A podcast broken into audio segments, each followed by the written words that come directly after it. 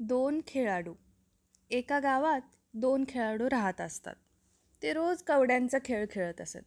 पण त्यातला एकजण हा प्रामाणिक खेळ खेळत असे तर दुसरा फसवून अप्रामाणिकपणे खेळत असे.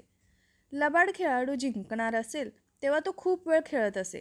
पण जेव्हा तो खेळ हरायला लागे तेव्हा तो काहीतरी कारण सांगून खेळ तिथंच संपवायचा. तो जेव्हा खेळ हरायला लागे तेव्हा तो खेळातील एक कवडी तोंडात घालून सांगत असे की कवडी हरवली. आपण खेळीतच संपू. जो प्रामाणिकपणे खेळ खेळत असे तो हे नेहमी पाहत असे. त्याला समजलं होतं की हा चक्क फसवून खेळ खेळतोय. आणि मग तो त्याला धडा शिकवायचं ठरवतो. दुसऱ्या दिवशी तो कवड्यांवर विष शोधतो. त्या तो वाळवतो. थोड्या वेळाने ते दोघं खेळायला सुरुवात करतात. लबाड खेळाडू खेळ हरायला लागतो. तेव्हा तो पटकन एक कवडी आपल्या तोंडात टाकतो. विषाच्या प्रभावामुळे त्याला चक्कर यायला लागते.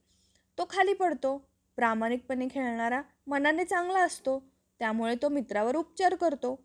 चांगला खेळाडू लबाड खेळाडूला प्रामाणिकपणे खेळण्याचा सल्ला देतो. त्यानंतर लबाड खेळाडू सुधारतो.